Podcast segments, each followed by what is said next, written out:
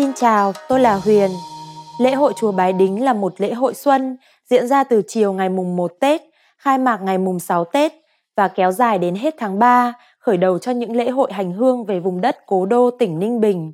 Trong bài học này, tôi muốn giới thiệu với các bạn về quần thể Chùa Bái Đính và dịp lễ hội được tổ chức nơi đây. Cố đô mà tôi đang đề cập đến trong bài này có tên là gì? Chúng tôi sẽ cho bạn biết đáp án vào phần cuối video này.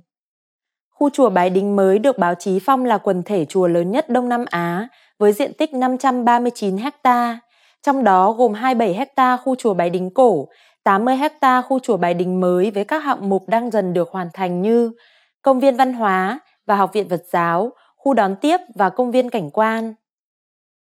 Lễ hội chùa Bái Đính bao gồm phần lễ gồm các nghi thức thắp hương thờ Phật, lễ tế thần, nghi thức rước kiệu mang bài vị thờ thần là hoạt động khởi đầu, kiệu sẽ được rước từ khu chùa cổ ra khu chùa mới và sau đó phần hội sẽ bắt đầu. Phần hội gồm có rất nhiều hoạt động mang tính truyền thống. Ở đây, quan khách có thể tham gia các trò chơi dân gian, ngoài ra những người ưa thích khám phá có thể đi thăm thú hang động.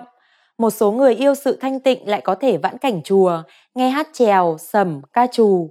Một số sự kiện quan trọng trong quá khứ cũng được tái hiện lại trên sân khấu trèo để lưu giữ lại một phần lịch sử cho các thế hệ sau. Chùa Bái Đính còn thu hút sự chú ý của khách du lịch bởi đây là ngôi chùa giữ nhiều kỷ lục được công nhận, điển hình như tượng Phật Di Lặc bằng đồng lớn nhất Đông Nam Á, tượng Phật bằng đồng dắt vàng lớn nhất châu Á, chuông đồng lớn nhất Việt Nam.